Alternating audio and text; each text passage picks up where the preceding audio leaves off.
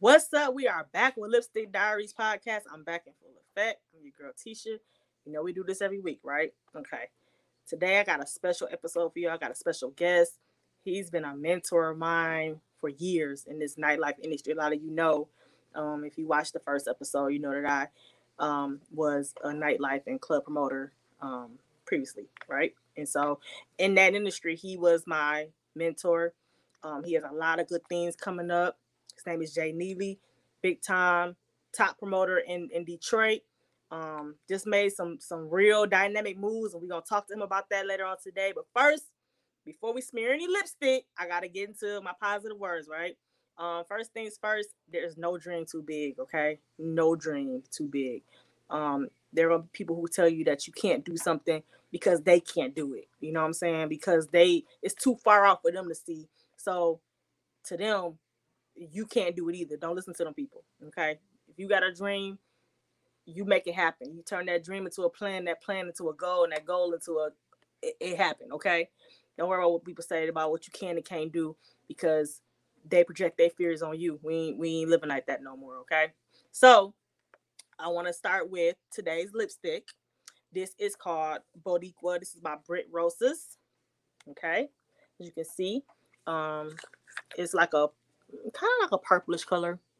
You can kind of see it. It is a matte lip lip, lip gloss. Um, I love this lip gloss because it's so light and it's so sheer on the lips. It's not, you know how sometimes some lip gloss be too thick and, and gummy, and this ain't that. Okay, so check her out, Britt Rose. Okay, Britt Rose Beauty. Check that out. And in today's lashes comes from um, Color Me Exquisite. Okay. Um, I've had these lashes for a while actually, and I purchased these from her at a um a pop up shop, right? And I just never, I guess I never really had a reason to wear them, so I found them. Was like, oh, I'm gonna wear these today. So shout out to her. I'll tag her information too. Um, but let's get into this episode. Let's smear this lipstick. Y'all ready? Let's go.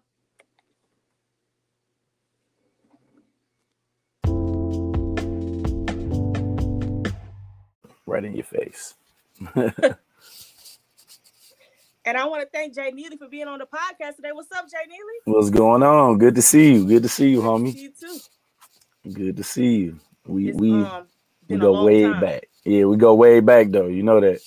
Uh yeah. And so that's yeah. what I, I wanted to, to, say. We got to start the podcast off with how we even came into the to the frame with each other. First okay. of all, let's do it. Let's take it back. Michigan University. Yeah, Eagles. My Eagles. I met some of my best people in my life. I'm not gonna lie. In my college years at EMU, I, I really got some good relationships from people up there at Eastern. A lot of hustles, a lot of go getters. Mm-hmm. So I, I, appreciate all my relationships from my EMU days for sure. Yep, I feel the same way. A lot of my a lot of people I met at Eastern, I'm still in contact with now. Um, still building con- connections with and relationships with. And you're right. It's I met a lot of hustlers and go getters out of EMU. Yeah, so definitely. that was a blessing. I didn't even want to go to EMU in the beginning, but it was a blessing. Yeah. So the first time I met Jay Neely, it was my freshman year at EMU. Okay. Everybody. What year was it again? What year was it again? It was 2007. Okay. Yep. Everybody yeah, yeah. knew who Jay Neely was on that campus, but me. Okay. he was on the football team, and he was throwing all the parties, right? So this is you got to understand how long this man been in the game. I'm about to really show your your oh, longevity. Oh man, oh, this is man. when you have to literally get flyers made and print them off and pass them out to people. Okay. Yep, yep. Facebook was Facebook was out, but it wasn't a, the most popular means of doing your events and getting stuff out there yet. Effective way of doing things. Right. Right. So, so he comes to my door. I was already annoyed because a lot of the football team was doing this prank where they was knocking on the girls' doors and, and running. So I thought he was one of them. So I yanked the door open, like, what? he was like, oh, my name is John Neely. Everybody go call me Jay Neely. I got a fire and ice party at Papio's. Here's oh my god, Papio's days. Oh, okay. I was like, so he Jay Neely. That was the first party I went to in my college years was fire and ice at Papio's. That's what's up. And ever since then, I don't know a time where Jay Neely wasn't promoting. Like yeah, that was one of um, my 07 was that year. Like Papio's was like the first venue that I ever really locked down and did something on my own.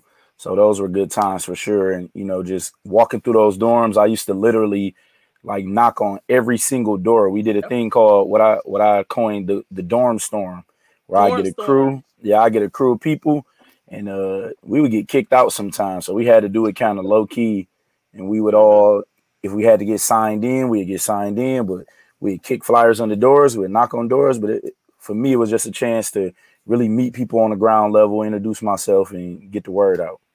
Right, right. It it worked because it it kind of made it put you in a position where you you kind of was able to interact with the people who were coming to your events right. before exactly. they came. Yeah, so yeah. Who you were ahead of time. Yeah. So. And um, I, I love that. You know, it's like I try my best to be that type of approachable person. Whereas like I ain't I'm not big on just trying to be cool and look cool right. at the party. No, I really want to rock with people. I want y'all to come. Like when I love to talk to somebody and then see them out because it just gives me that incentive to make sure they had the best time of their of their life that night. You know, so I'm gonna make them turned up. Like I told you it was gonna be good, didn't I? You came, you actually showed up. So now it's my turn to show you love. You know. Right, and make sure you're having a good time, which you, will. mm-hmm. Yeah, um, definitely. So well, let's let's jump into it. So, like I said, he, he I found out about Jay Neely college. I mean, his uh, promoting career in college. So, is that where you started? You started in college, right? Yeah, I started in, and it's crazy because I never, you know, most of my life I never was like a big partier like that per se. Really? You know, I had never had like a big uh like birthday party and stuff like that. I was more like in high school, I was so focused on school and sports. That's pretty much all I had.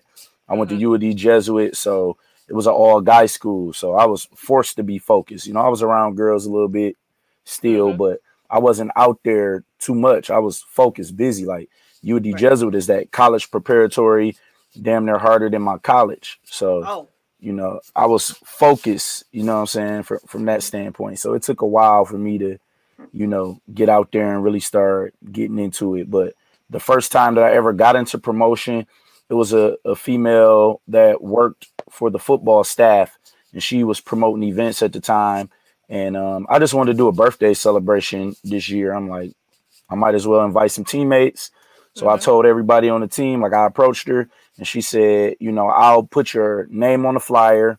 We'll treat this as your birthday celebration, but um, you have to help me promote the two Sundays before your party okay. in order for me to do that. I'm like, oh, that's cool, you know. So she mm-hmm. just handed me a stack of flyers. It was at a club called Oz in oh. uh, Ann Arbor, um, okay. which eventually turned into into the fifth quarter.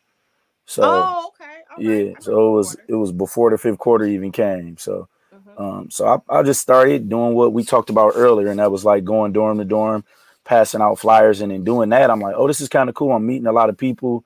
You know, I was kind of I had a girlfriend freshman year of college. I was chilling for the most part, so it was just a good chance to get out and meet people and network. So you right. know, it ended up catching on, and I stuck with it ever since.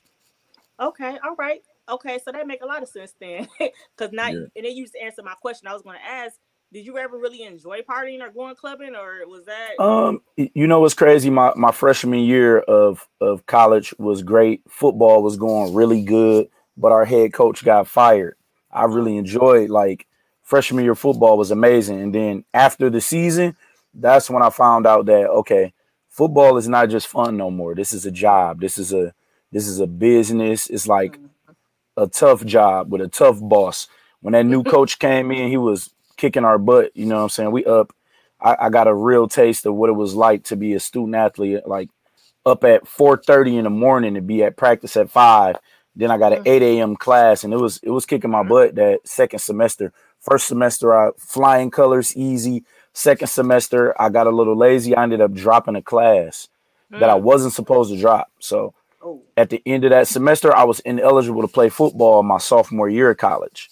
Oh, but I, but I was such a good player that they didn't strip my scholarship, but they put me through hell. Like I had to do a lot of extra workouts that whole year. I had to be at practice before practice, running sprints and doing all types of stuff. But that down year was the year that I was like, okay. I had a roommate that was lit. Shout out to my guy uh, Pierre Walker.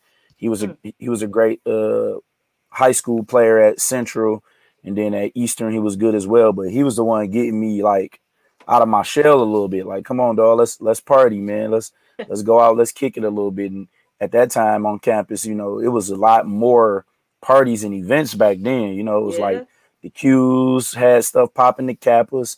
Mm-hmm. Shout out to Rico. You know, Taylor Made Rico was out there doing his thing. So at that point, I was just having fun learning a little bit before I even. This was before I like probably the year before I got into promoting and doing the flyers and stuff. Okay. All right. So you said you started off, you wanted to do a birthday party, and yep. the girl said, "I'll do it, but you got to promote two Sundays before my, my, birthday." Okay. So after the mm-hmm. birthday party go, how did Papios come about? Okay, so Papios came about.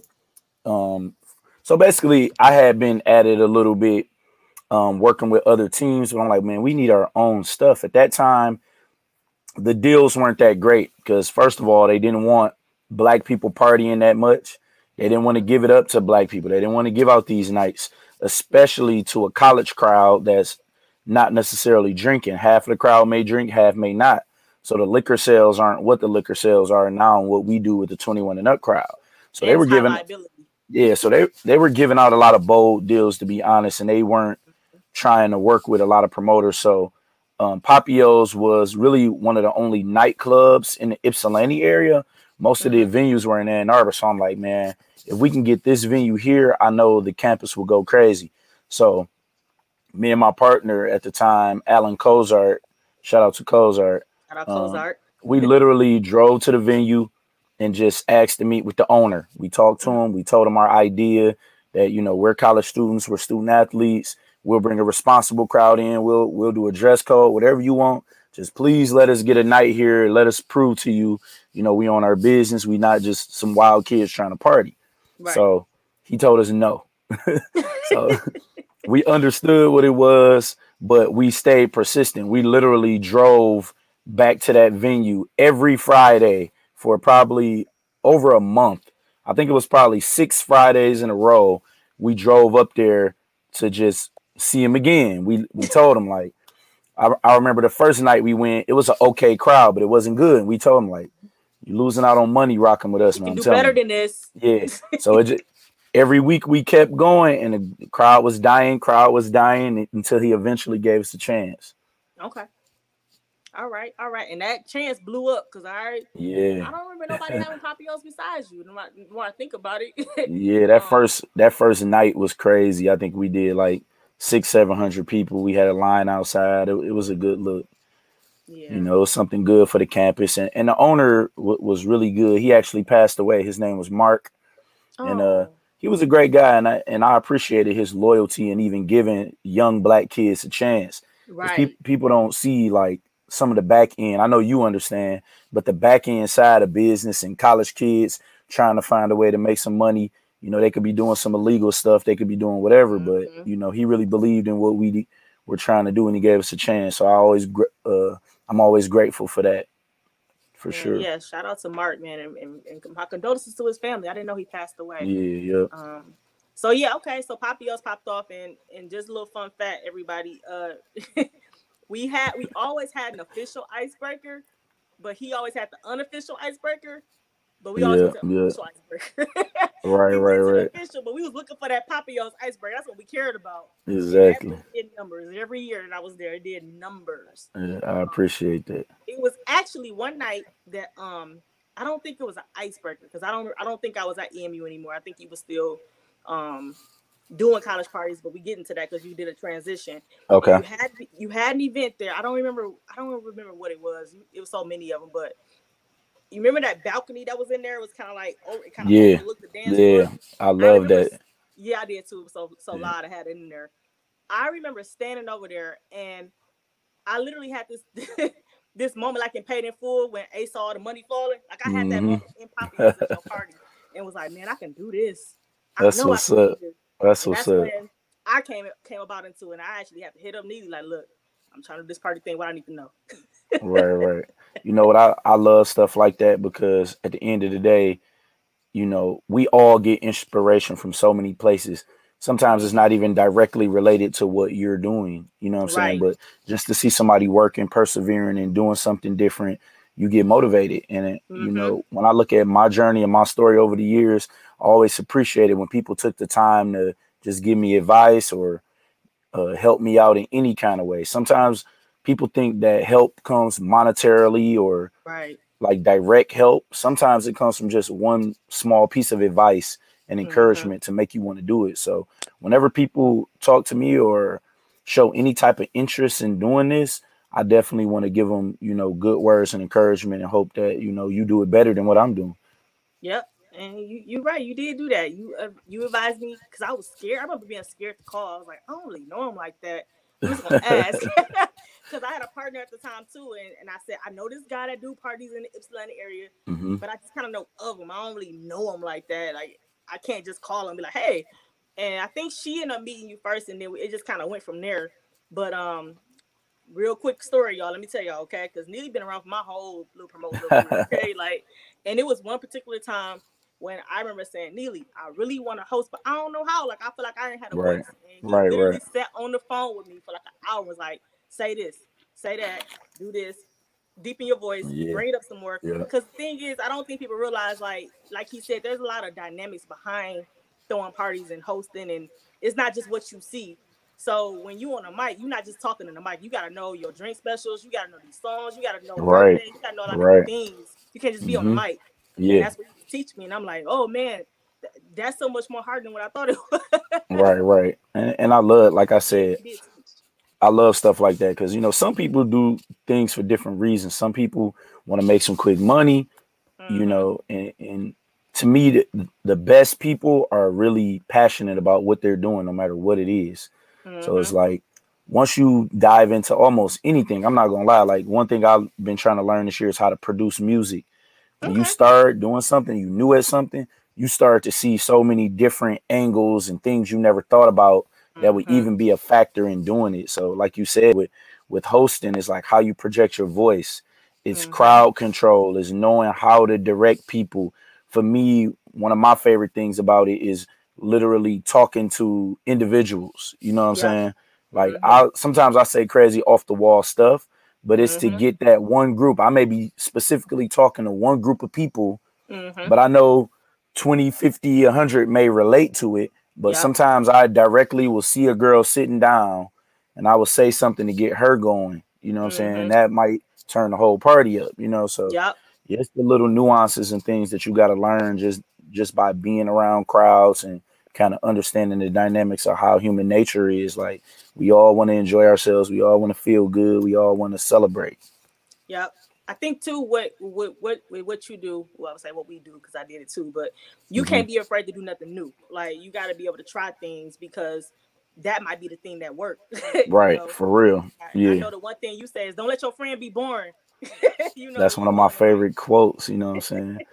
It's yeah, like say it, it make a lot more sense because like the more the majority of your crowd are a lot of females traveling in groups. Like mm-hmm. it's, it's, always gonna be that one female that's sitting down, she ain't drinking, she's just there. And right. so forces her to be like, Oh, I don't want to be the one he's talking about on the mic. Let me you get know, up. You know, yeah, anything motivating to just get people up and like, you know, it's tough nowadays. Like when we started in the game, it was like people already walked in the party, they would dance with a stranger. It's weird that it's weird that nowadays that that's foreign. You know what I'm right. saying? Like it is. back back in the day, people would literally walk to the dance floor, look for somebody that they think is attractive, and dance with them. Yep. Like nowadays, that's like a foreign thing. So it's like we got to work extra hard in this nightlife industry now to make people let their hair down and just have some fun a little bit. So exactly. that's why I think of stuff like that. Don't let your friend be boring and mm-hmm. smack your best friend on the butt. Something, any anything to motivate people to get up and enjoy have themselves. Fun. Yeah. We ain't got to sit around looking cool all night. Have some fun. Do that at home. right, you know. But okay, so let's talk about the transition. So you boom, you, you took care of Eastern, you were doing college parties for a while. Right. then you decided it was time to go to 21 and up. What made you do that transition? Man, to be honest, you know, there's a lot of factors. At the end of the day, you know, I was getting a little bit older and mm-hmm. just outgrowing my network. It's like yeah. I was still working out in that area, so I didn't feel as bad, but I was just outgrowing the market where it's like, okay, I'm 24, 25. I'm seeing young 18 and ups coming in and. You know, mm-hmm. um, it, I, I, just felt like okay, it's time to grow, and it's it was a tough decision because I was making a lot of money at that time. Mm-hmm. You know, what I'm saying towards the end of my kind of college careers, like I know in my mind that I could have held on and milked it as long as possible. But if I didn't make yeah, if I didn't make that change at that time, then I would have either got stuck out there or um, I would have not been able to grow. You know what I'm saying? If I would have waited a few more years, my impact in the city wouldn't have been the same. You know what I'm saying? Mm-hmm. So it was like, all right. And a good thing about it is I was at Eastern Michigan, which a lot of people are from Detroit. So they right. graduate and they go home to Detroit. So it's only right mm-hmm. that, okay, it's a lot of girls 22, 23 that have partied with me their entire college career. Yep. So when they see me back down in Detroit, they're like, okay, I know, I know this, guy's guy. track record. Yeah. Mm-hmm. So, you know, it, it was tough leaving that money and trying to transition back in the city, but yeah, you know, yeah. we stayed we stayed down and we stayed on the grind with it. But you know, it's like the it, it's funny because the 18 up is a lot of money. Don't don't never get it twisted. That's a nice lucrative market. Definitely. But it's like if you started off with that market, and as you get older, your audience gets older. So right. you compare it to them, they're going to go to someone else, and then you're going to be stuck with a younger crowd you can't relate to no more. Exactly. And and I felt like I was scared to do 21. I'm like, man, no money, no 21 enough. I was, I don't know what I was thinking. I'm I'm fool. it is. It's just not as big as 18 up because 18 up, you talking about big warehouse wide icebreakers, mm-hmm. 10 to 20 dollars a person. That's a lot of money. Versus a nightclub, the dynamics a little different. We'll get into that, but right. um, it is a scary transition. I do understand that, but it, it has to be done because yeah, I know when I started, I was here. I came back to Saginaw because I the same thought you had about EMU. I was like, you know, because I left EMU after two years, and I had to end up coming back to my home city in Saginaw because the financial okay. aid didn't work out. Yeah, what happened. So when I came back to Saginaw Valley, they party scene wasn't as great as EMU's party scene, and I'm like, mm-hmm. man, when I was at EMU, we had right. Thursdays. There was a bunch of venues already going. It was a lot of yeah. opportunity out there. Yeah. Yeah. So I, I asked them like, "What do y'all do?" And it was like, "Well, you know, nothing. We go either go back to the city, which still ain't nothing for them because at the time, 18 and up wasn't popping in downtown Detroit. Right. Right.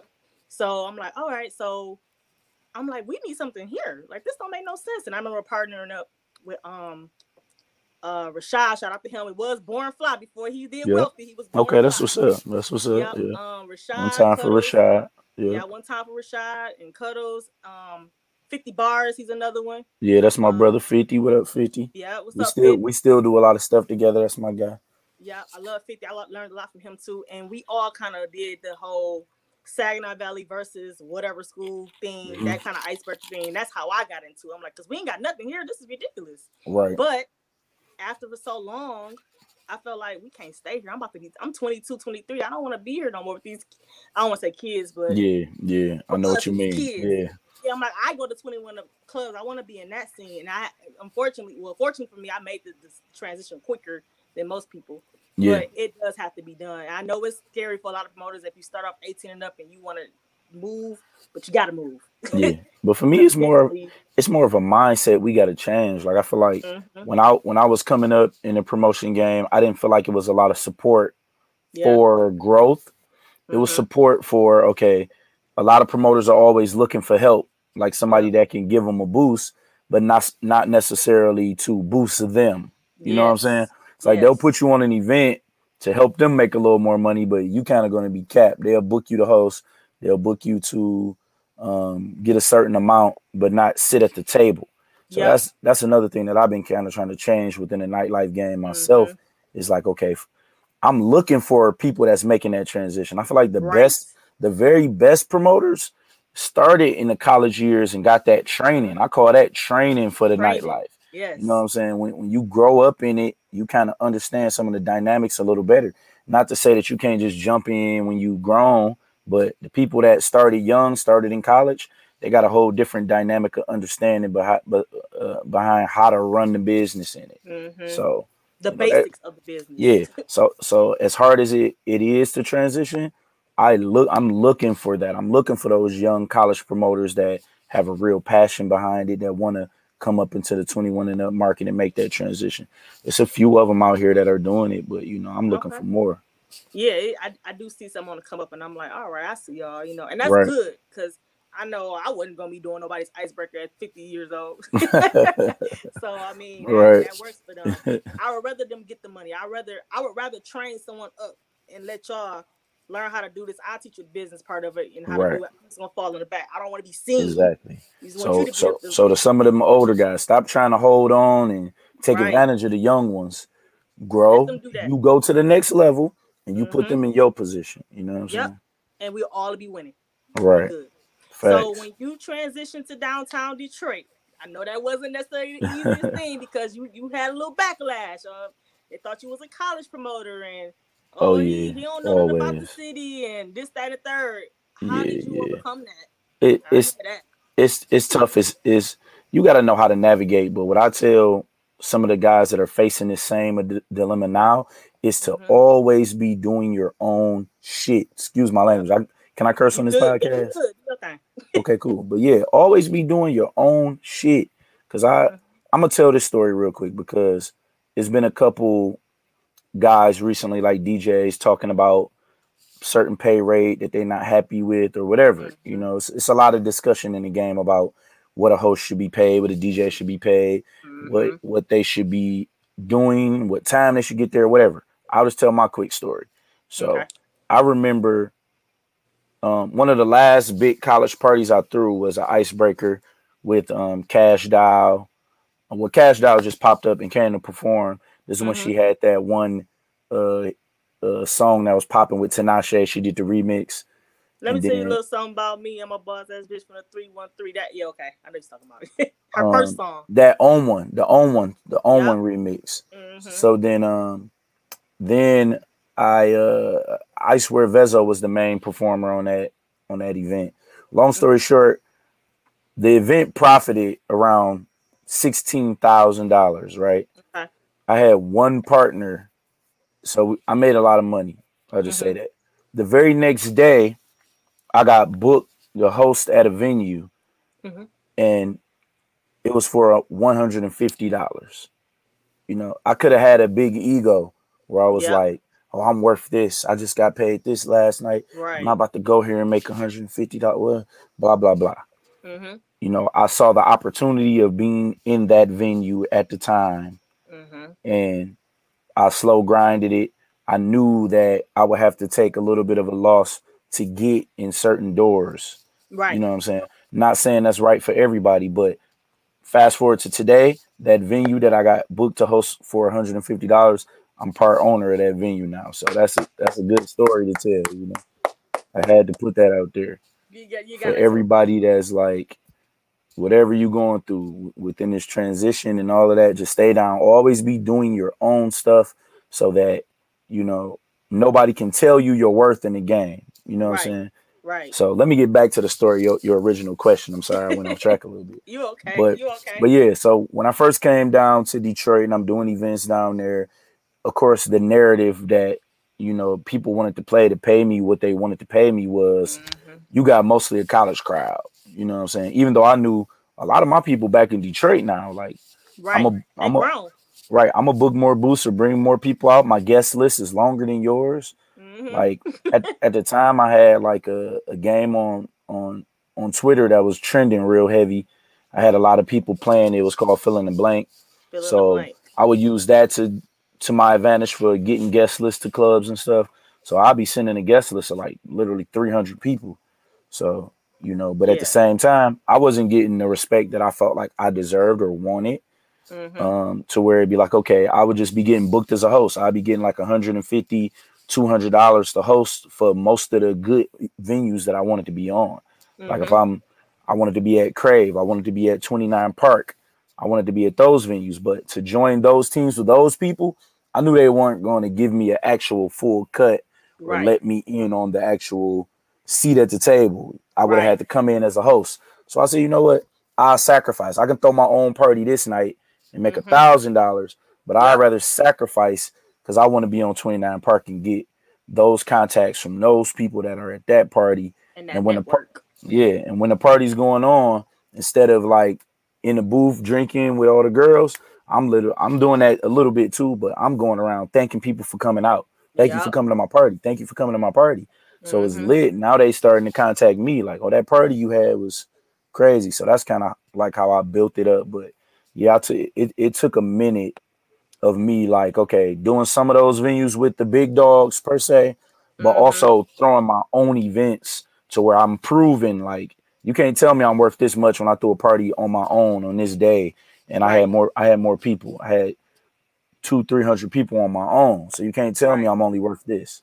Right. So that's my advice with people taking that transition. Always be doing your own stuff. Yep. And pay attention. Like you, you got you gotta listen. That's that's what I learned. Um yeah.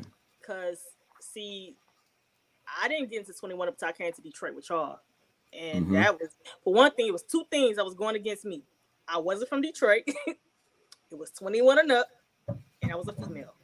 That and we yeah, it's tough. For, it's tough for women in the game. It it's definitely, tough, but it's doable. Yeah. It's doable. It, it's definitely doable. There's been a lot of great females that have done their thing for sure. You know. But I learned, like you, actually, this. See, man, I'm telling y'all, this man taught me a lot. we got booked on a party. I can't remember where that party was at. I want to say it was Blue. It was a promoter, and I told him he's like, really, I just got on my first party in mm-hmm. We we not we not power promoters. We headliner promoters. Like and he's like, okay, cool. Well, how much you getting paid? I said, huh? you coming out here, you ain't get paid? I was like, when Word. I was scared to ask because I want, you know, I'm trying to get my name. He's like, no, no, no, don't be scared to ask. Like the worst they can say is no. And then he said, now I told, I think I texted you this a while ago. I was like, man, I just, I live off that advice that the sooner you get, you get over your fear of rejection, the more doors are opened up for you. And I said, all right, I'm gonna That's ask the them. one. Let's see what they say. That's the I one I tried. What's, what's, what's, the pay? And they was like, well, what you looking for? I said, "Oh, okay." And I gave the price, and it worked. Oh, is oh, is that easy? Is that easy? Oh, okay. Yeah. Closed mouths don't get fed, but that's the one. Like that fear of rejection, you can apply that to anything in your life. You got to just mm-hmm. go after what you want. The worst thing they can say is no. They ain't gonna beat you up for asking. You ain't gonna die. Right. It is you what know. it is. Yeah. So you been in. You was in Detroit. Um, knocked out all kind of clubs. I remember Flat 151, Honey, Crave, uh, Elysium. We could go on for days. lots um, of lots of Uh, yeah, you you you cleared the city. I, I can't think of a club I haven't yeah. been where you wasn't on the the White House, Ten uh, Fish, Ten um, Fish. It's a lot of them. It's, it's been a, of them. It's been a long oh 1701 cigar bar. Shout out to my shout out to my boy Jay Floyd. Oh, it was Center Park. I love it. I miss yep. it. I miss and that. So it seemed like as time went on, you got that respect. You you got that staple and people started to realize, no, Jay Neely, that's a, he, he a top elite. Yeah, I appreciate that. And it's funny because even when I thought you were at your best, you were still getting better. I'm like, dang, he like, like you're pretty much like what what um what Mike Gardner is in Miami is what you are to Detroit. Like I appreciate that.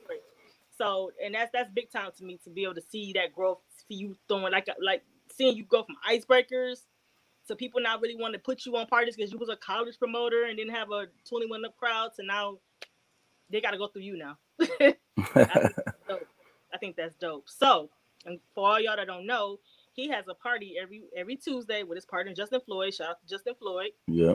Uh, Quiet Storm. Oh yeah. Talk about how Quiet Storm came about. That's my favorite event of the week. So, um, Justin called me one day and um I got to shout out my bro Justin for sure because I feel like we had similar entries into this game. Yep. We were we were like just same type of personality, just cool with everybody. You mm-hmm. know what I'm mm-hmm. saying? Not doing too much, pretty humble at the end of the day. And uh, he approached me. You know, we had already done a lot of different types of events together, and um, it, we we got we both know how to host pretty like we. You know, I play it humble, but we we some of the best hosts in the host. city. You know what I'm saying? So so it, it's rare to find people with all of the the whole package to where you can promote, you can book booths, you you appealing to the women, mm-hmm. and you know how to host all in a package. So it's like we just mesh well together. So he yeah. called me. He like, man, I'm trying to do this event. Um, we should do an all R&B party because we had did an all R&B uh show together at Truth Music Cafe. That was good. Okay. I love R&B. He do. And then uh, DJ Slick B was kind of up and coming, still pretty new. And uh, Slick had already been doing like a R&B Quiet Storm mix. So mm-hmm. it's like, man, it'd be perfect if we all linked together. We almost added one more promoter, but we didn't. Mm-hmm. So uh, Justin hit me up like, man, we should we should try an all R&B party. And I also got to shout out uh, Nick Marsh. He's from Detroit, but he lives in Atlanta he was doing R&B party down in Atlanta, R&B Tuesday. So okay. we we got his blessing to even do it in Detroit. You know what I'm saying? And that's one thing, you know how this game goes. Somebody see something, they want to do it. So we reached out to him first, got his blessing, and mm-hmm. then we said, let's rock it. Let's see how how it goes. That's dope. That's dope. And that's so funny because um I created mine from y'all. me and yep. me and Where. Shout out Where. Okay. Yep, yeah. One time for Where. You know, Where is on ours now too. So yeah, but we're, we're on Quiet Storm. Yeah, See, he ended up joining us. Floyd initially. Well, it was supposed to be me. Me, I was supposed to meet with you and Justin Floyd, but I think you mm-hmm. got caught up in the photo shoot. And so I met with Justin Floyd. I said, "Listen, I want y'all to come to Saginaw and just do one quiet storm night. Like I'll mm-hmm. book venue and y'all just come y'all host and just bring that experience here." And he said, "That's cool." He said, "Yeah, we could do that." He said, "But you shouldn't call it quiet storm. You should create your own thing." And I was like, "Create my own." I was like, "I don't really, I don't want to keep doing it." Yeah, I was like, I don't want to keep mm-hmm. doing. I just want to do one night. He's like, yeah, but even, even, if you do one night, you should just keep get your own brand because mm-hmm. if that well, you need to have your own name. You can't go with right. You gotta have your right. own. So I'm like, all right, let me think of something. I'll come back to y'all. Mm-hmm. So I, I, kept racking my brain. I'm like, man, they got the coldest name. Like I can't, I can't talk Quiet Storm. Like I don't even know. I came up with corny stuff like Midnight Love, and I was like, this is this is so tacky. So I came with a name. I hit up where like, listen, what you think about doing? He said, yeah, that's dope. And so Justin Floyd is re- really the reason why I that's love. I wasn't gonna do that. I wanted yeah. to do one night. Hey, y'all come down to Saginaw, host one night, be done with it. he's like, no, nah, you should do your own thing. And I was mm-hmm. like, oh, okay. Yeah, and that's love, and that, and that's how we are, man. It's like to even approach us about it is love. You know what I'm saying? It's mm-hmm. like everybody, like I said earlier, gets inspiration from other places. Right. It's like we love to work with other people. You know, it, it wasn't conflicting with ours because it's not right. downtown. It's not in Detroit. It's out there. So we we love to see y'all do y'all thing too. You know what I'm saying? Yeah, and I kept and I wanted to be different. You know, I didn't yeah. want it to be the exact same thing because exactly. I remember I remember one on my last season I had an episode called duplication versus inspiration. Mm-hmm. And it's okay to be inspired by people, but you can't do the exact same thing the exact right. same way. At right, that point right, you are taking they they biting their you know their event. Exactly. So I remember saying like I like what they doing, but I don't want it to be the same vibe. So I had mm-hmm. to create something different by bringing the girls in and then bringing a, a, a, signature drink in and having these different things that I knew was different from Quiet right. Storm. Mm-hmm. I ain't gonna lie. Sometimes y'all would get to artist tributes before me. I'm like, dang, they did it first. I'll be doggone. yeah, I try to be creative and just think think of something different. You know how yeah. it go, man. Trying to pe- people don't see how tough it is to do a weekly event. It's not easy. Okay. Yeah, it's not it easy. Mm-hmm. and to keep it going, like you know what I'm mm-hmm. saying. It's like I think, and it's crazy to say this, but right now, Quiet Storm is the longest running weekly event in Detroit right now. I believe. So that's crazy to even think about. Like before that, it was Bosco Thursdays. You know, with, with Bravo, Justin, Phil. Shout out to those guys. Yeah. You know, so to even and I remember that was like a big point of their marketing was like, we've been going this many years straight. You know, it's a staple mm-hmm. now. So the the fact the fact that we're here and we've been going this long, you know, it's a blessing. But Y'all like I said, it's Sunday. it's tough, man. It's tough. yeah, because it's tough it's to keep like y'all got like a. It's not like y'all just got like a Freaky Friday, you know, where you could just right come everybody, everybody come every Friday, do whatever. Yeah, we get new themes every week. Yeah, it's a different theme. Yeah, it's tough and really like doing some bookings, bringing shows, bringing yep. props and different stuff in. It's like you know, it's a full time job at the end of the day, but that's how I treat it. Like, yep. But it's, it up, at the same it time, it's kind of. I like challenging. I like to see if I can top my last thing. So mm-hmm. for me, that that type of thing has always been fun for me. Like right, same here. It's, yeah. it's, it's, it's, a job, but it's not a job because yeah. I would sit at work like, this is what we're gonna do. That's dope. Like, you know, right. you know, and, and do it yeah. with uh, like I don't think people realize you don't have a lot of time unless you project your events out a month ahead. You don't have another time from last week to next week. yeah. And and, and another crazy thing about it is, and that's that's a blessing too, that we built up a following where we can literally drop a flyer two to three days before an event and it will still do well. Mm-hmm. Now, not not being lazy, I feel like we should definitely plot and plan ahead. But you know, right. I've always been the person to think outside the box. So mm-hmm. sometimes mm-hmm. working with big teams, they'd be like, Neely, no. We you can't do that. What are you talking? Right. What are you thinking? What are you talking about? So now I feel like fast forward years later, it feels great that I literally can come up with a crazy random theme and now people believe in it enough to be like, fuck it, let's go. It like, worked. Last time your crazy idea worked, so what else you got on the table? Let's do it again. So yeah. Let's try it again. Let's see it. Let's see how this yeah. goes.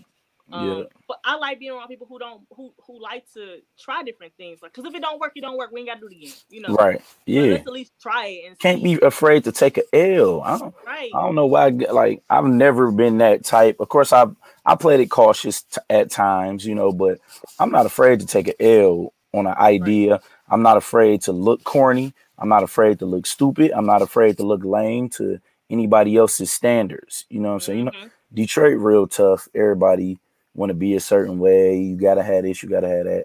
Yeah. I I feel like I always stay neutral beyond anybody's expectations. Like I can be corny sometime. I can be lame if from whatever standards y'all put out here. I don't care. Right. I'm doing me. I'm enjoying myself. I'm taking care of my family. You know, so right.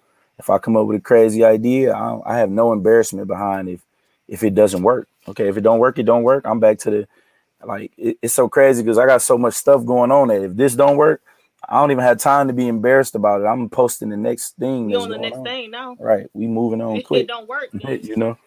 It don't work. You know. Yeah. And the thing is, I like. That's why I say I like my. I like.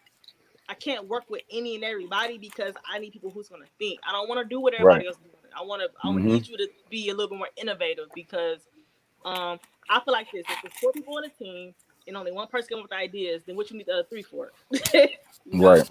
I want everybody to come to the table and come up with something dope, you know. Mm-hmm. And if it don't work, man, all right, well we try. We'll laugh about after the fact, but let's, right. let's try it. Though. Right, right. So speaking of that, what's some things you draw inspiration from? Like, how do you stay innovative and creative? Like, you watch things or man, you know what? It's kind of crazy. I do a lot of different things. Like, I'm I'm big. I'm a big YouTuber late at night. I'm okay. always up on YouTube, like, and I try I try to get sleep I'm not encouraging people to be like, oh, I'm grinding all these hours. No, rest is important. But a lot of times late at night before I go to bed, I'm on YouTube just searching and seeing things and just mm-hmm. doing my own research. But to be honest, I'm naturally a creative person. So yeah. I tap into a lot of my own like interest and things that I like to do and dabble in the nightlife. But a lot of my inspiration lately just comes from um, first of all, women feeling comfortable. Okay. That's number one. That it may sound a little weird, but to be honest, especially in our culture nowadays, like yeah. you got to make a woman feel comfortable. I want you mm-hmm. to come to my event and feel comfortable to let loose a little bit. You know yep. what I'm saying? Where you don't gotta have your guard up. So right. how do I do that? I'm thinking like, okay, what's something fun that ladies want to do? So that's where most of my inspiration comes from. Like, you know, a lot of my stuff looks a little crazy off the wall, but whatever you can do to make your best friend be like, girl, that is crazy. Oh my God, let's let's do it. Fuck let's it. Let's have fun. You know what I'm saying? Right. So that's where it comes from like the the champagne shooter and mm-hmm. ideas like that. I, I feel like I'm not the first person to do it, but I'm definitely the first person I saw do it in Michigan. You yeah. know what I'm saying? But I'm naturally just a creative person, but you know, I'm I get inspired by so many different things. It's hard to even narrow it down to one, but I'm definitely on YouTube just looking up stuff all the time. Yeah. Yeah, I feel you. When I can't sleep, that's what I do. YouTube, Pinterest, mm-hmm. uh, all kind of things. I'm yeah. Like, dope, you know. Yeah. So what I do is I I try to utilize that time like some of that downtime to do something that I feel like is going to help me in my business at least. Right. I'm up late at right. night, all right. I'm not going to be watching my favorite Netflix show. I'd rather right. research something about my business to help me. You know what I'm saying? And figure out what you can do mm-hmm. to make it better. What, what's the next thing? What's you know what I'm saying? What's a crazy idea that I feel like you almost want controversial stuff to where people you want that one skeptical person. I love a skeptical person because that make that makes me want to prove them wrong. So it's like yep. I got a yep. I got an idea that I'm gonna do soon. I'm gonna tell you about it when we off air. I don't want to say it before I, somebody will steal it. But right, we don't need no thieves, man. I think I'm gonna do a Halloween weekend. It's gonna be wild. Ooh. I can't wait. to okay. uh to try it out. Okay. Yeah. That ain't never been done before, so that's dope. Right. It's gonna dope. be something fun. Watch. Okay. All right. I like that. I like that. So, all right. Now you already kind of touched on. I was gonna try to save you, but let's talk about this announcement you just made not too long ago. um, okay. So becoming a club owner is such a major thing. It's funny because I knew you were gonna do it. I, I just didn't know it was this. I thought when you said something like that, I was like, ah, he probably just gonna try to find, you know, an old club to try to revive it. That's cool. Right, you know? right, right. That's that's dope. But when I saw 29 Park, I said, huh? I'm like, that's so yeah. dope. Because 29 Park is my favorite club, not just because you own there, but prior to that, 29 Park, besides Flat 151 Elysium, 29 Park was my favorite. Club. Right, right, right. So I saw that, I was like, oh, we definitely got to go back now. right, right, right. So yeah. How did that happen? Like, that in the works for years, or did it just kind of pop up? Or? It's a it's a really long story. I can tap in on some of it, but not all of it. Okay. But basically, um, 29, like you said, is one of my favorite venues I've ever done, and the owner is you know super cool, mm-hmm. and um, over the years, I think it was 2017 or 18. It might have been 2017 she ended up doing some type of partnership. I don't know if it was an ownership deal or whatever, but she okay. did a partnership and it didn't work out. Okay. So at that time, I approached her like, wow, I didn't even know that she would even be willing to take a partner on. So right. I asked her about it at that time, and she kind of just gave me a, I would I would say a um, politically correct response, mm-hmm. where basically telling me like, oh, she sees potential in me and and uh, she loves what I do, and she she thinks that I could really grow in this business and take it serious and go to the next level, and just giving me some advice about some of the things I would face when I switched over, mm-hmm. but basically not right now type of thing. You know okay. what I'm saying? But maybe one day we could talk about it. Okay. So at that time, I knew you know it's kind of everybody's goal that's doing good in the nightlife to eventually own their own spot or have their own venue. Mm-hmm. You know, so you know at that time I wouldn't have been ready. You know what I'm saying? That's right. it. Timing is everything. A lot of people say, "Oh, you've been doing this so long." It's about time, or no, the t- timing is everything. And I, mm-hmm. if I would have had a venue or had an opportunity at that time, I wouldn't have been prepared to even do what I needed to do to manage it and run it the right way. You know what I'm right. saying? So fast forward to um, this past year, you know, things have just been going really well. So opportunities, realistic opportunities were there for ownership to where it's like, okay, I've been investing my money correctly. I've been saving my money, haven't been splurging, like a, uh, haven't been trying to look rich. You know how it is in our mm-hmm. society. So it's like, okay, I got enough money to where I could probably buy my own space or buy in or partner with a group of people so I had another deal on the table, and I won't say where it was at, but mm-hmm. I had a deal lined up. It was looking good. Those who know know already, but the mm-hmm. deal was looking good, and then the the the pandemic hit, and then okay, we're still on the table with it. Let's let's keep it rolling. And then the second shutdown came, and the deal kind of switched up a little bit, so where they were mm-hmm. looking for a different structure, and I just didn't like the new deal that much. So yeah, I was back to the drawing board for a second where I'm like, okay, I just got to find a building. I got to start over. I don't know. Like, I know I'm gonna get something, but I'm patient because, to, in, in, all honesty, the uh, the top promoters in this game have leverage. So yep. it's like people who don't, and that's why I love this podcast. We can talk real. You know what I'm saying? I can just give you real. But mm-hmm. it's been blowing my mind the past couple years with guys like oh, you need to have your own space. Uh, y'all don't understand. It's, it's kind of like how um, Uber doesn't own any cars. Right. You know what I'm saying? Look how they're thriving. Same thing right. with the nightlife. It's like a lot of deals that I do structure, we we get a percentage of the bar along with the door. So right. it's damn near like we're pretty much owners Our if you owners. with the right with the right situation. So it's like mm-hmm. people don't know what they're talking about. But right. Um, with with this, I after that deal kind of fell apart, I made a couple calls here and there. I had a, to be honest, I had maybe four other possible situations where it's like, okay, it's a building here, but it's gonna need to build out. I'm gonna need to hire all new staff. Okay. This situation over here is decent, but they need this, that, and the other. So I reached out. I said, you know, I, I raised this capital. I'm serious about it. I don't want to have another year the way that I had it this year. I made a lot of money, great, but I need equity. I need right. I need I need real equity and I need a home base and I need people that I can trust. And mm-hmm. I think that is here. I think that is here. So to my surprise, the answer was okay, we can talk about it.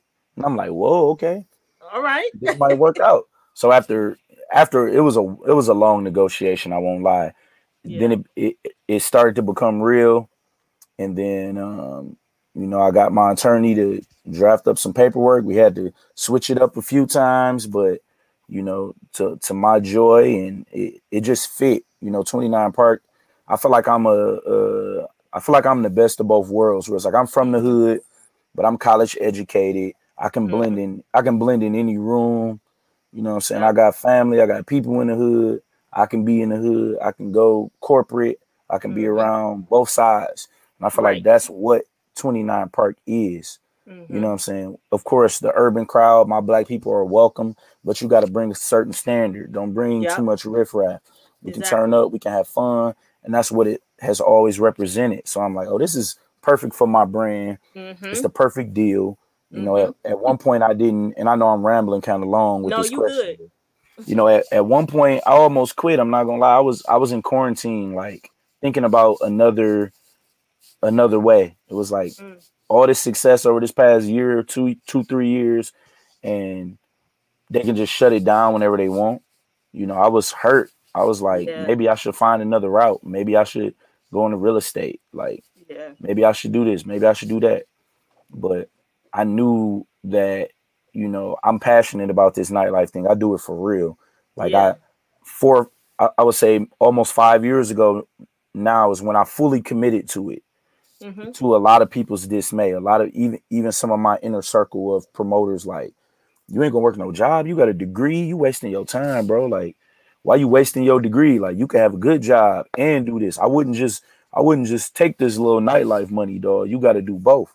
So when I mm-hmm. fully committed, that's when everything flipped over. You know, that first year of not having a job and working this, it was a grind. You know what I'm saying? That 1st year was a grind, and then took off, and I've been comfortable ever since I left the so-called rat race, the the working right. force. But you know, I'm grateful that you know the 29 park deal was just a perfect fit for both sides. You right. know what I'm saying? So, you know, we just started, and I just got it feels good. Like I didn't, I don't get too high or too low anymore. It's like right. I'm appreciating that. I appreciate the actual journey. So it's like I'm mm-hmm. celebrating I'm happy for my accomplishments, but at the same time, I understand that life, not not just your business, life is a never-ending journey of just enjoying the day. You know right. what I'm saying? Enjoy so it. so I'm grateful, but it's like work is just beginning. Like right now, I just have more equity, I have more stability, and um, I have even more of a means now to show other people a good time. Right. I don't have to be greedy. I don't have to tax you at the door. Exactly. Come on in, come grab some drinks, some affordable drinks. We not we not charging the arm and the leg for bottles or or drinks. We, we're making it fair. So I'm excited that the deal was able to go through. I'm excited too. This this is when I started, I was like, I want to cry. Like, like I signed the papers. Like I'm like, this is so amazing yeah. I think because it's some. This is the thing. Like I've been telling myself, like you know, this is why you got to surround yourself with people that's doing something and that's, right. that's really moving in their purpose because it does nothing but motivate you to do the same thing. Right. I don't have people around me that's not that's not making moves. Like everybody around me, it's like I don't want to be the odd man out. Right. so, and I gotta. You got uh, uh, luxury vehicle uh, company owners. I got a little bit of everybody. So I'm like, man, he owns 20 man. It's, it's a win. Like I feel like it's a win for me too. So I was love, love. And I got it. I got to do this real quick. I'm so sorry. I don't mean to cut you off. But no, talking about the announcement, I got to give a real big shout out to Cardiac Films okay. and Jess Chelsea, the photographer. They came yes. through for me and did such an amazing job on the day of that shoot. Cardiac literally shot that in one day and got it edited, got the video done within less than 24 hours, man. So yes. I really got to thank Cardiac, my guy Martez, man. I appreciate you, man. If you ever need any type of video work done, you better hit up Martez Cardiac Films, man. Look. Okay. And and Chelsea did her thing too with the photography. She got real good still shots, real good everything. Everybody did their thing on that. I was very impressed with all the work on that. Um, I'm glad you told that story because you know, you right, and especially in nightlife. I can't speak for other industries since I'm not in those other industries, but I know when you get to a certain plateau in a nightlife, the first thing everyone says is, "Well, you should own a nightclub, or you should be this." Right, right, right. But you gotta understand that timing is everything. I know people like to say, "No, the time is now." No, not necessarily. It's not always like that. Sometimes right. you gotta put in a little more groundwork to get the foundation too. Um, sometimes exactly. I think people move too hastily onto things like that and not understanding you because I think the reason why it works for you is because for one thing, you've been working with a lot of different nightclubs over a period of time, and you know how this how that nightclub business works. Right. And you know how you want to run it, how you don't want to run it. People you work with who you were like, no, nah, never again. And people like they were right. really good, you know. Yep. So you had that experience, but when you don't have that, and you're trying to run a nightclub, you gonna run into some things that you probably was like, I ain't know it, this came with all this. Yeah, that's why we told exactly. you groundwork in. because yep. it's a lot more than just opening the door to a nightclub and standing in the back. It's some work with a nightclub. Yeah. So I think definitely for that. I think she could have did no better with that. Was you? I appreciate it. You know, you know, I'm excited to get to work, and like you said, yeah, sometimes you really got to build that foundation. Uh, mm-hmm. But even when you have experience, you're gonna go through things that you didn't expect Mm-hmm. And like I'm I'm literally in week one and I'm learning a lot and I'm, you know, taking my time and you know, I want to be the best that I can be and I want to make sure people feel safe and that they know that when they come to me, I'm gonna go out of my way to make sure you have a good time. Yep, yep. And he will. He will. he may come to the door right now, but he's gonna come to the door when, when at 29 Park. You know what I'm saying? um, but you know, and another thing with the job thing, because I was there for you when you was, when you was like, "I'm about to quit my job." I was like, "Oh, you are cool." Yeah, like, yeah. You know, but the thing is too, even with that, it, it's timing with that. You know, don't be so quick to quit your job if you don't know right. your plan. I'm not saying quit your job and then just hope things work out. I'm saying quit your job and know what you're gonna be doing, like exactly in your purpose. Um, because I think people see what other people are doing and think like, I want to do that yeah, but that's not easy either. Like, right. don't get it twisted. I may not be clocking in every day at somebody's job, but I'm definitely working. yeah, people don't, and and that's why I try to like, even when I'm talking to, like you said, people in the nightlife, I tell them my struggle too. I'm not one of them mm-hmm. people just, oh, it's it, it's lit now, and I'm focusing on that. No, I'm I'm gonna give you the mm-hmm. real about some of the struggles that I face in these years. Like, definitely, like we live in a culture of everybody posting the wins. Everybody think it's cool to be an entrepreneur. Mm-hmm. it's cool to own your own business. Okay it sounds good but can you put the real work work in? It's like i i worked when i got out of college i worked a job for six years that mm-hmm. i didn't necessarily like but you know i'm big on just enjoying what you're doing. Yeah. So I, I stayed there for six years before i was able to leave. And when i left to be honest i wasn't fully prepared to lean on just the nightlife or anything else that I was doing.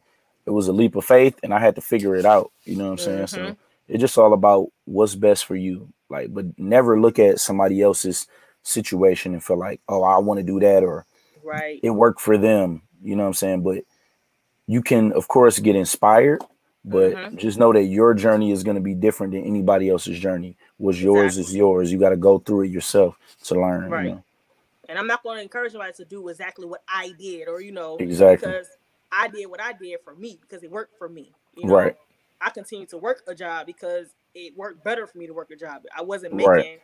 a whole lot of money in the nightlife industry where I could pay all my bills and still live my lifestyle. Right, right. Just that money, you know. That's that's just me being real. Like I didn't. It wasn't like that, you know. Yeah. And I want people to understand that because I think y'all got this misconception that every promoter is rich. Uh, no. right. That's that's and that that's trust me, I was there too. So I, I want to make that clear to people. Like I I've had many up and down years in this game. I've had mm-hmm. years where, oh, I'm I'm good. I don't need a job, but I still work right. a job. Then I had years to where I didn't have a job and I left my job that first year and I'm figuring it out as I go along. I'm like, oh mm-hmm. shit, I only made two hundred dollars this week. Shit or my rent due this week. You, you know what I'm saying? it's like I, I've had those times. I've had those ups and downs to get to where I am now. And right. you know, it took grind. It took being smart about your money. Yep. It took saving, investing. It took some help every once in a while. You never know. I. I don't like to ask for help from anybody, but you know, it was times where my uncle helped me out before I wanted to do a big event mm-hmm. and I couldn't fund it. So he believed in my vision and what I was doing. So he invested in it. Yeah. But you know, it's it's a journey. You got to get through it on your own. You you got to figure out what works best for you, and that mm-hmm. comes with trial and error. But I yep. definitely would suggest priorities first. Priorities you know first. Priorities plan first. Out, plan it out. yeah. Because it, it, it's like it's like with anything. Anytime you go into business for yourself, you're gonna have these up and down moments. Some days, some days you're like, man, we doing real good. I'm about to quit, and then some days like, I, I don't want to go back to.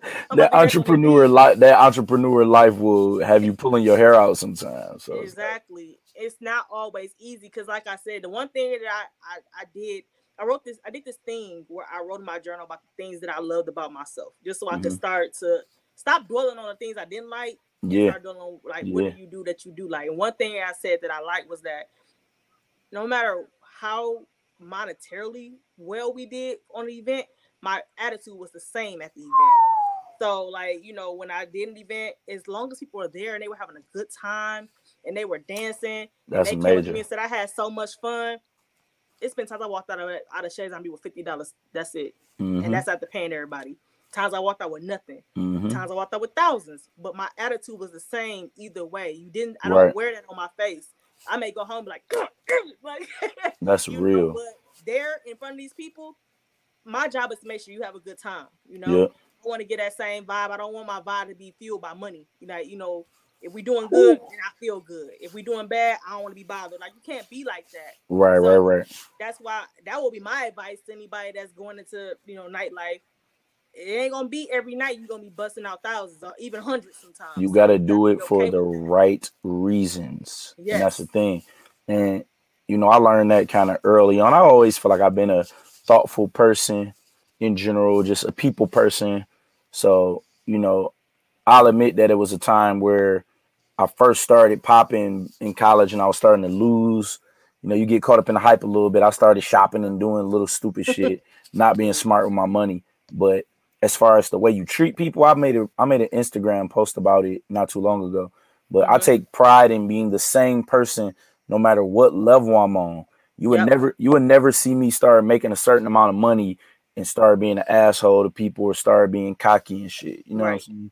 I feel like whether I'm whether I got no money, whether I got a little bit of money, a lot of money, or I'm rich, when you talk to me and when you see me, my personality and how I treat you is always going to be the same. It's going to be love when I see you. It's going to be mm-hmm. how you doing. It's going to be what's up. You want to drink? Yep. Let's have a good time. You never going to be able to look at me and tell how I'm doing financially based on my attitude or any of that shit. Exactly. You know what I'm saying? Exactly. So I, I really, I'm really happy that you pointed that out and said something about that. That's real. Yeah, I mean, to me, that's why, you know, and honestly, you can kind of tell the people I don't want to say promoters, but yeah, let's say promoters. you can kind of tell promoters that's money driven and the ones that's people driven. Right. It's, it's, a different way they operate. Right. And um, that's what I mean by when I say I don't want to work with just anybody because I don't really care. It's been times I've been through parties like you know everybody free before ten o'clock just get there. Like I'm, I'm feeling mm-hmm. good, you know, just mm-hmm. because I just want people to have a good time. Like you know, yeah. You just gotta if you don't have a love for people, this ain't gonna be the industry for you. Let's start with that. Um, if you if you don't if you don't have compassion for people, if it's all about a dollar, you gonna have to come out of this because you're not right. going to get that following. You're never right. gonna be who you want to be like that. You the gotta show love like to get love. It, yeah, the reason why people like you make it, and like I keep saying, Mike Gardner in Miami, because that's like one of the people I look up to. Yeah, it's because y'all love people. Like you can, mm-hmm. it's evident. People come to live. First person they see is him, and he like, man, we gonna, we gonna get some bottles, and we gonna have a good time. Mm-hmm. Don't worry about it, you know. Yeah, That's he, he definitely one of the goats. Him and AG in Atlanta. AG in Atlanta. They, yep. They the goats for sure when it come to this business. So. And they've been in for a long time, and I mm-hmm. I, I listen to their stories, and again, they had struggles too. They had things that, that didn't work out, you know, mm-hmm. but they didn't stop, and that's the beauty of it. That's the genius thing. You don't yes. stop. You gonna do it. You gotta going. appreciate the journey in this shit, man. Yeah. It's, it's not. It's never an exact end goal. No. It's like every day you gotta be happy to be alive and you got to be just enjoy the moment. The present is all we got. You know what I'm saying? Mm-hmm. You never mm-hmm. know when when it's gonna be your last day. So I try yep. to live like that, man. Like exactly. I just try to keep a form of balance and just spread love to people so I can get love back. That's it. Yep. So speaking of love, let's move into the fact that you're a father Uh-oh. now, you're a family man now. I can't even hide the smile on my face. I got the cheesing, you know what I'm saying? Yeah, I saw that. That's yeah. the real fast. Yeah, like b- bluntly speaking, I'm gonna be really blunt about this. Like okay. when they come to the nightlife, people know that it can be a very toxic environment over the years. Mm-hmm. So like I knew that when I finally did have kids, I was gonna be an amazing father, but it's even more amazing than I would have expected. Like, mm-hmm. you know, shout out to my wife Carmen. You know Carmen. Hi, Carmen. She was uh, you know, I met her when I was already doing this nightlife stuff, but you know, I definitely gotta shout her out. As much as I love my kids and be there every day, it's a lot on mamas, man. So I just gotta yes, I had to shout her out, man. Like, yeah. no matter how much I'm there, them babies want their mommy sometimes. Be a lot of work on mommy. So mm-hmm. you know, I mm-hmm. do my best to try to keep some type of balance and uh make sure that I'm, you know, giving her a little bit of a break. But yeah, being a father is like super amazing. It's one of the best things about life right now. Watching my yeah. kids grow, it's, it's, a, it's an amazing feeling. I know it is. And so did how do you keep it balanced though? Because I mean, you you got an event almost every day of the week except for what two days. So how, how do you keep it balanced to give enough time to the family? Look, somebody came in the camera real quick. Say hi. Hey. He just got back home, so he came to say what's up real quick. All right, go ahead. Love you. Love you, John John. All right. Take him. All right. Love you, John John.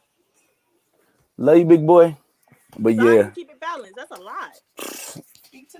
it's tough to it's tough to keep it balanced. I'm not gonna lie. It's it's it's hard. You really you just gotta try your best to allocate certain days and activities towards you know the family days is like yeah. certain days that i'm off and it's tough because this business never it never ends to be honest like so it's like it's days where it's like okay i don't have an event wednesday the wife gonna expect me to be with her and the kids all day or mm-hmm. spend a mm-hmm. full family day but it don't always work like that i'm getting right tons of calls and texts all day people that want to meet, that want to do an event or wh- whatever. Mm-hmm. So it's like you really just got to do your best to keep that balance as much as you can and schedule date nights, schedule time for the fam. But yep, it's a never-ending battle. That mindset though, it's, yep. it's it's interesting. See, that's what I'm saying. The dynamic of promoters is really starting to change because the people that I came up with are married and got kids now. Like you, right, used right. to be you was promoter, like you was the one with all the females, and not necessarily you, but just you know, that that was a narrative for promoters. Like they right. the ones that got all the females and da da da da. Mm-hmm. But I think with, with you and then I know Bravo, I think he's married too. Um mm-hmm. and Justin, shout out Justin Floyd, he just had his kid. Yeah. Uh, being family man, that's a big deal. Like these promoters got girlfriends, like they, they got mm-hmm. relationships wives. They not yeah. I'm not I'm I'm loving it because we're changing the narrative a little bit of mm-hmm. the way you do it. And, and a lot of people be looking at it a certain way where they like, oh, you married, you can do that, you can do this, you can do that. Like, it's a business for me. So mm-hmm. I don't have to hide the fact that I'm married or none of that. You know, you see it in this business a little bit, but yeah. it's like I'm doing my job. It I'm not gonna lie, me being married, I thought it would hurt me initially when I first got married and I settled down, got a girlfriend. I thought it would hurt mm-hmm. my business. But at the end of the day, you know, I can do mostly the same things. It can hurt you a little bit with some of the yeah. women that might like you, whatever. But you know, at the end of the day, I feel like it makes a lot of women more comfortable the fact that when I reach out and I try to get them to come, they mm-hmm. know I'm not trying to get at them. I ain't trying to whatever. Right. You know what I'm saying? Yeah. They know I'm genuinely trying my best to make sure they come out and have a good time. Right. Like, I keep it very blunt when I reach out to women. I'm like, "Oh, you pretty? I need pretty mm-hmm. girls in my booth. I'm married, so I ain't trying to get with you, but some of my guys might. You did right. I can't, can't like, speak for them, but I keep I keep it very blunt when it comes to that type of stuff. You know what I'm saying? I think but, too, you know, as you get older, like you gotta the crowd is starting to change too. Like we not at the age where we looking for the promoter, we trying to dictate the promoter no more. Like that's, right. That's yep. kind of a younger mindset. You know, you know. My age and your age, we if we going out, it's just because we really want to have a good time. Like, exactly.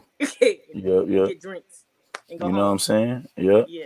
So it works. it works off of y'all. I know, definitely been a I good balance. that I'm proud of you. Jake. Thank you. I'm proud of you too. And I like your podcast. I'm honored that you had me come on here. You know what I'm saying? Yes. I appreciate you. You always been genuine people, you know, out of out of people that I met on this journey in this nightlife, you definitely one of them, one of the good ones that's always showed me love, always had good intent, always treat people well. So you know I'm always rooting for you. always got your back. I'm always here anytime you need to talk. I thank you for being a genuine friend always. Oh man, cry. and thank you. You know, like I said, you've been my mentor for years. I mean, I kind of just made you into my mentor. And like he, it's not like he said, you know, I'm taking on my wing. I was like, no, you, you gonna teach me how to do this. Like, it's love. We just had that genuine love. So anytime you ask me something, yeah, you know, I'm always here every time, every time. Bigger you got, you still answering the text. I'm like, man, he ain't finna like, you got time for this. Yeah. I'm like, yo, what you think about this? Think this is a good idea? You know? you know, I'm gonna keep it real with you every time. give you that time. real yeah, the, the real the real vibe. That's stupid. yeah, yeah. but I definitely appreciate you being a guest on the podcast. Always great to have people like you that's doing stuff and making positive moves in the community, being a staple. Um, and then you, you got to think that you are you a young black man. So we got these young black boys can see you being a club owner and being a college educated man. That's a big deal to me. You got love, sons, so you you know that's that's a yeah. big thing. So before we end this out, I gotta ask every guest to leave us off on some positive words. Okay, positive words. Mm-hmm. I would say live every day to your fullest. Show love. Let your guard down. Don't be afraid to spread love. Like I'm over the past few days, I've just ran into and just talked to a few people that just got that guard up. You know what I'm saying? Based on whatever happened in your life, you know what I'm saying? People just like, oh, you can't trust people. You can't. Don't worry about the reaction of other people or how if they're gonna reciprocate what you give. Just you know what you give. So my my message is like spread love, be happy every day. Find what make you happy and do that every day. That's it. That's love. I love those. I love that. Y'all heard that man. Take that, take those words and get the week with it. Okay. You know what I'm saying? All right, man. It's been real. This is Lipstick Diaries. I'll see y'all next week. See you. Appreciate you, homie. Yep. It's about to go off.